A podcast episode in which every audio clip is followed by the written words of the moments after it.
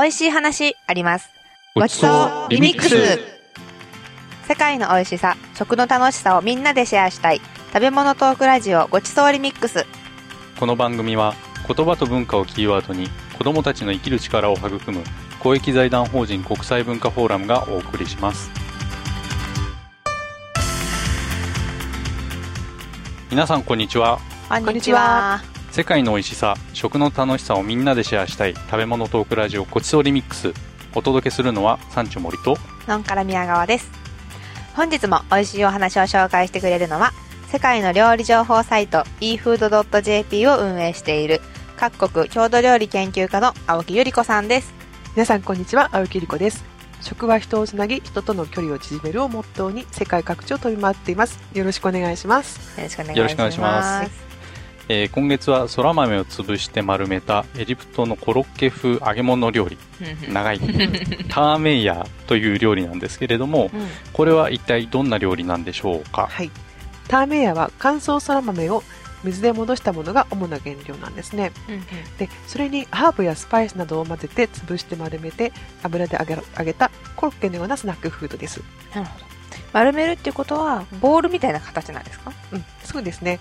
ピンポン玉かもう一回りぐらい小さな大きさなんですね。へで食べるときはあの日本でピタパンというエジプトではエイシーと呼ばれる、えー、と平丸くて平たいパンに挟んで食べれますうんうん。でこのパンは中が空洞になっているので、えーと半分に切るとあのドラえもんのポケットのような形になってはあ。中に具が詰められるようになるんですね。でそこにターメイヤと野菜と白ごまのソースなどをこう挟んで食べるのがポピュラーです、うん僕エジプトに行ったことあってうん。うんで現地でターメイヤーをピタパンで挟んだもう今おっしゃったようなものを食べたことがあるんですよね。はい。で現地で知り合った友人がですねターメイヤーの歌っていうのを その時歌ってくれてへえ。ターメイヤーミヤミヤ。本当に？本当に本当にそんな歌あるのみたいなで、まあ、そんな曲ができ出てくるほど、まあ、みんな好きなのかなっていうのが 印象でしたけれども、あーみんな好きなんでしょうね。ねえエジプトは、はい。あの、エジプトは豆料理が多いんですね。ターメイヤ以外にもあるんですか？はい。ダスラ豆をレモンやオリーブオイルで味付けしたフールという料理ですとか、あとひよこ豆を使ったペーストのホンモス。これはフムスとも言いますね。えですとか、それにエジプトの国民食とも言っていいくらい庶民に愛されているコシャリという料理があります。えー、とコシャリはですね、えー、と米やパスタ、豆を混ぜ混ぜたものにニンニクが効いたトマトソースをかけた料理なんです。美味しそう。これ美味しいですよ。うんあの、向こうに行って一番大好きだった。やつなんですよで、行ってみればエジプエジプトのビビンバみたいな。料理なんで混ぜたみたいな。そうそうそう。だから丼物好きな日本で流行らないのがおかしいくらいなんですよね。へこれから流行るかもしれないですねえ。。流ね。行る流行る。うん、はい。で、他にもいろいろなエジプトの豆料理があるんですけれども、うんえっ、と、豆料理がエジプトで発達したのは、えっ、と、古代のエジプトでコプト教という宗教の影響があったからなんですね。それはそのコプト教がお肉を食べちゃダメとかっていうあれなんですか？うん、そうですね。コプト教では肉を断食する期間が対立して決め合っていたんですね。現在のエジプトの宗教の大半はイスラム教なんですけれども、うん古代エジプトではキリスト教が台頭した時代もあったんです。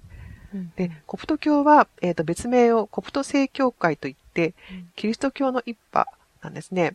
で、現在も、えーエジプトで、えーと国民の10%以上の信者がいると言われています。うんコプト教はクリスマスや復活祭の前などに肉食を禁じる習慣がありまして、そこで豆料理が発達したと言われているんですね。うんエジプト庶民の国民食と言えるタイヤーは紀元前からあったと言われています。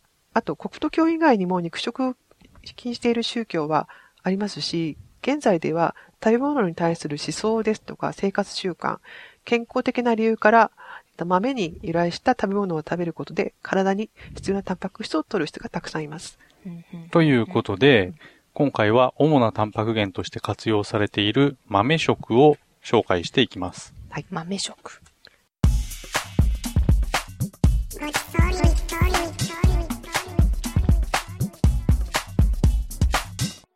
豆を使った食べ物といっても、枝豆のようにつまみ的な感じではないんですよね。うん、そうですね。ターメイヤの次に来る豆料理といえばファラフェルですね。ファラフェル。どこら辺の料理なんですか？これはイスラエルやレバノンなどの中東の料理なんですね。で、エジプトのタイメイヤが中東の周全国に伝わった後に、そら豆の代わりにひよこ豆を使うようになったのがファラフェルだと言われています。うんで、これは、でひよこ、ひよこ豆を潰して、練って、あべ、えーと油で揚げたシンプルな料理です。うん。と中の具がちょっと違うだけで、ほとんど一緒っていうことなんですね。そうですね。ターメイヤもファラフェルも、パセリやコリアンダーの葉がたっぷり入っているので、はうん揚げた表面はきつねきつね色なんですけれども、食べた時に半分に割ると綺麗な緑色がするんですね。うんうんで、この、えーと、ファラフェルの食べ方はターメイヤと同じように、ピタパンに挟んで、えーと、中に野菜や白ごまソースなどをあの加えて食べます。揚げ物を挟んだパンといっても、使っているのは野菜だけなんですね。うん。でも結構ボリュームありそうですね。うん、いいところに気がつきましたね。うん肉を使わず、豆と野菜のヘルシーフードであるということが、健康に気遣うニューヨークやパリなどの都会に暮らす人たちや、菜食主義の方々の間で受けていて、えー都会でファラフェルサンドイッチのお店ができているんですよ。へえ。で、これは肉食がタブーな宗教を信じる人以外でも、間でも広まっているんですね。ううん。例えばパリ中心部に、えーとユダヤ人街があるんですけれども、ここにファラフェルショップが立ち並んでいて、味やボリューームを競っているんですね。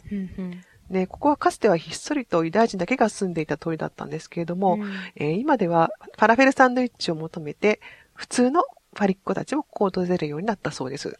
私も昨年の暮れにここを訪れた時にファラフェルサンドイッチを買ってみたんですね。うんうんそうしましたら、中の具にファラフェルが3、4個と、レタス、トマト、キュウリ、玉ねぎ、うん揚げナス、えー白ごまソースのタヒニと、これでもかという、えーとうん具を詰めてくれまして、うんこれがボリュームたっぷりでとっても美味しかったんです。おおその量だと男性でも結構満足感のある感じですよね。うん小食なノンカラさんだと食べきれないんじゃないかなと思うんですけど。ねうん 半分で売っ分て、売っ。てくれればいいですけどね。そうですね。それでちょうどいいかどうかぐらいですよねうん。まあレディースセットみたいな。あいいですねそうですね。レディースセットはなかったですね。残念ながら。はい。であと、ニューヨークにはいろいろな国の人たちが住んでいるエスニックタウンがありますよね。うんうんで、その中東の街にも様々なファラフェルが売られているんです。例えばレバノン人のお店では、円盤型のファラフェルがサンドイッチではなくて、お皿に乗って出てきました。うんまた、あの、シリア人の街のお店では、中に穴の開いたドーナツ型のファラフェルが売られていたりしましたね。うんうん東京でも最近麻布や恵比寿ですとか渋谷界隈などに少しずつファラフェルショップが増えてきたのご存知ですか、へうんベジタリアンやユダヤ教徒やファライスラム教徒、そしてあの宗教に関係なく美味しいものが好きな外国人の方にも人気だそうです。へーうん最近都会に行ってないから全然気がつかなかったんですけど、知ってました？でも私も全然ファラフェルって知らなかったので、今度探してみます。はい、ぜひ。うんうん。で、豆を使った食べ物といえば、うん肉の代わりのタンパク質を取るために、単に豆を料理に使って食べるだけではなくて、本当に肉の代用品を豆から作ってしまう人たちもいたんですよね。そうですね。日本だと割とお馴染みだと思うんですが、例えばうん精進料理うんなんかもそうですよね。肉食禁止の仏教で肉が食べられないから、肉に似せた料理を作るとかそういう方面の話ですね。うんあの、お豆腐とかを使う料理っていうイメージがありますけどうんね。そうですね。うん。うん、豆腐だけではなくて野菜なども入れて、うなぎの釜焼きもどきを作ったりですとか、おう。うんもどきといえば、ガンもどきなんかも、えーガンって鳥のガンの肉をはいはい。似せて作ったとされていますよね。へー。あとは、湯葉にも、あ、ごめんなさいあとは湯葉も食感がいいので、これを魚の皮や炒めた豚肉のような食感を再現するのに使われています。ううん。もどき料理のカテゴリーって他にもあるんですか？はい。台湾に、えー、素食、素直の巣に食べる食ですね。という、えっ、と、料理があるんです。うんうんで、えっ、と、素食は、えっ、と、菜食、ベジタリアン食の意味を持ってます。えっ、と、宮川さん、この素食というのは中国語でうん何と言うんですか？このまま読読むと、スーシーっていうので、多分、スーシーっていうんだと思うんですけど、寿司、寿司、まあ、寿司にもなる。スーシー。寿司。ははいい。でも出会ったことないので、私もわからないんですけど、多分そうなんじゃないですかね。うん。なるほど。あの、この台湾の素食は、本来は宗教上の理由で食べられていた精進料理だったんですけれども、現在では健康的な理由からも普及しているようなんですね。うんで、北京ダックなどのモノク料理は中国大陸から伝わってきたものなんですけれども、現在台湾では中国本土よりも発展してしまいまして、例えばこんにゃくで作った和食の刺身風ですとか、乳製品を使わない洋菓子ですとか、この独自な撤回を見せているんですね。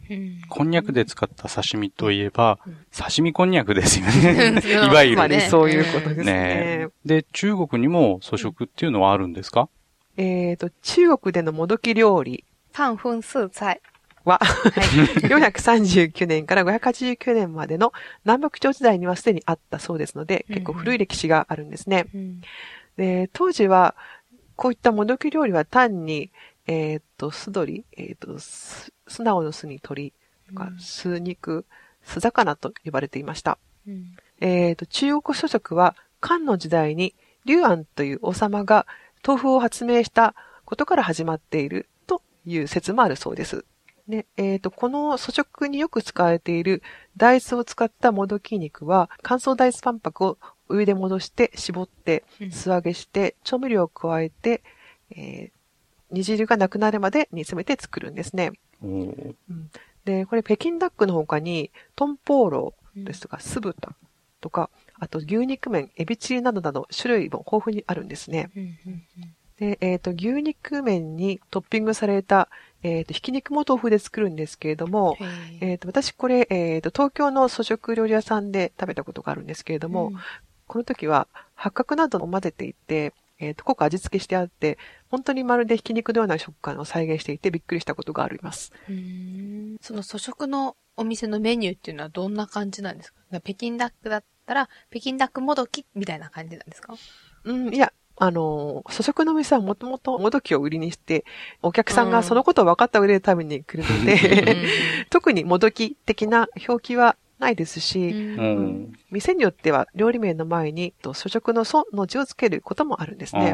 麻婆豆腐だったら、そう、麻婆豆腐。そうですね。チンジャオロースは、そう、そう、チンジャオロース。そんな感じですそうですね。感じですね。はい。で、こういったもどき肉は、えっと、フェイクミートとも言われているんですけれども、えー、今では、えっと、スーパーや通販でも売られているんですね。うん、で私が知っているのはアメリカで見たTofurky というものです。 Tofurky。 Tofurky Tofurky。中国語みたいですね。英語ですよね、きっとね。はい。中国、えっと、中国ではありません。はい。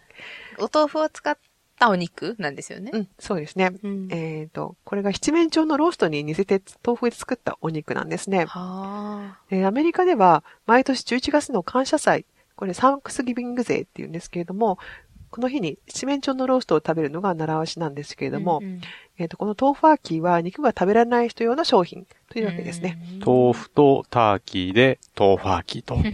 直球のネーミングで。ストレートですね。いいですね。はい。わ、うん、かりやすい。私は毎年感謝祭の時期に、一年お世話になった友人友人たちを一着に招いて、えー、感謝と収穫を祝って、七面鳥の丸焼きを、えー、作るホームパーティーを開いてるんですけれども、えー、ある時肉が苦手というゲストがいらっしゃったんですね。で、それで、えっ、ー、と、アメリカにはベジタリアンのために豆腐でできた七面鳥があるという情報を聞きつけまして、このレシピをなんとか手に入れて作ってみたことがあります。で、その時は豆腐をペースト状にして、うん、味噌とごま油と醤油、うん、それからローズマリーとハニーマスタード というあの和洋折衷な味付けで、これをですね、あの、半円型のケーキの型に入れて作ってるんですけれども、これがそれっぽくて、まあゲストにもおかげさまで好評でした。ケーキの方で好評だったら、これ七面鳥の方とかだったらもっと好評ってことですよね。ああ、そうですね。ぜひ発売してほしいなと思うんですけれども。ぜひぜひ青木さんの手で、レシピと型を売るみたいな。一つ商売の どうですかね。商材ができました。というような冗談ですけれども。あとですね、えっ、ー、と、インドネシア発のテンペという大豆発酵食品が最近話題になってますね。大豆発酵っていうと、あの、納豆的な感じですか？うん。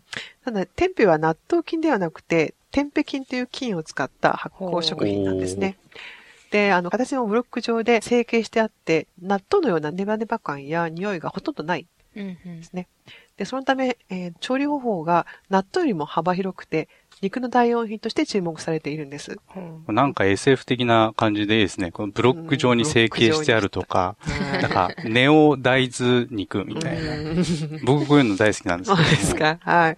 まあ、いろんなこういった、あの、えっ、と、新しい発明ですとか、あとは、あの、知らなかった国々の、えっ、と、意外な食材をこう見つけてきて、この肉の代用品として使っていく工夫がこうなされているんですね。で、これからもこういった新しい肉の代用品の、えーとアイデアが出てくるかと思うと、ちょっとワクワクします。番組では皆様からの美味しい話やエピソードご意見ご感想をお待ちしております。番組ウェブサイト tjf.or.jp スラッシュ gr のメールフォームもしくはメールアドレス gr.tjf.or.jp までお送りください。お待ちしております。では最後に、ターメイヤを作る際のワンポイントアドバイスです。1個目のポイント。空豆が手に入らないとき、どうしたらいいでしょうか？はい。えっ、と、そら豆と同じ、ほぼ同じ、えっ、と、季節に出る生の枝豆ですとか、乾燥大豆を、えっ、と、水で戻したものを使ってみてください。他の豆でも、茹でてなければ使うことができます。茹でてはダメなんですねそうなんです。茹でてしまうと、水分が多くなって、油で揚げた時に、ボロボロに崩れてしまうんですね。ですので、あの、冷凍の茹で、そら豆なんかもやめてください。あ、じゃあ冷凍物を使うときでも茹でてないものを探しましょうということですね。そうですね。はい。じゃあ、ポイントの2つ目です。はい割った時の緑色が重要なのでうん、コリアンダーとパセリは重要。とのことなんですけれども、コリアンダー、これ別名パクチーは好き嫌いが結構あると思うんですよね、のんから宮川さん。はい私苦手なんですけどうんはい。コリアンダーが苦手な方、日本人でも結構多いと思うんですね。で、苦手な方は、あの、パセリの量を増やしてみてください。パセリは普通のパセリで大丈夫です。えーっと、もしありましたらイタリアンパセリの方が本場っぽくなります。パセリも苦手なんですけど。どうしましょう。グリーンがいいんだったら、ほうれん草でもいいですか？うーん、緑であればいいってことにしておきましょう。ぜひ試して、あの、はい結果を聞かせてください。わかりました。やってみます。モロヘイヤとかエジプトっぽくていいんじゃないですか？ネバ、え、ネバー。ネバー。粘りますね。はい。作ってみたよっていう方は番組宛てにメールください。モロヘイヤで？えーまあ、いろんな、いろんな緑で。いろんな緑で。はいはい。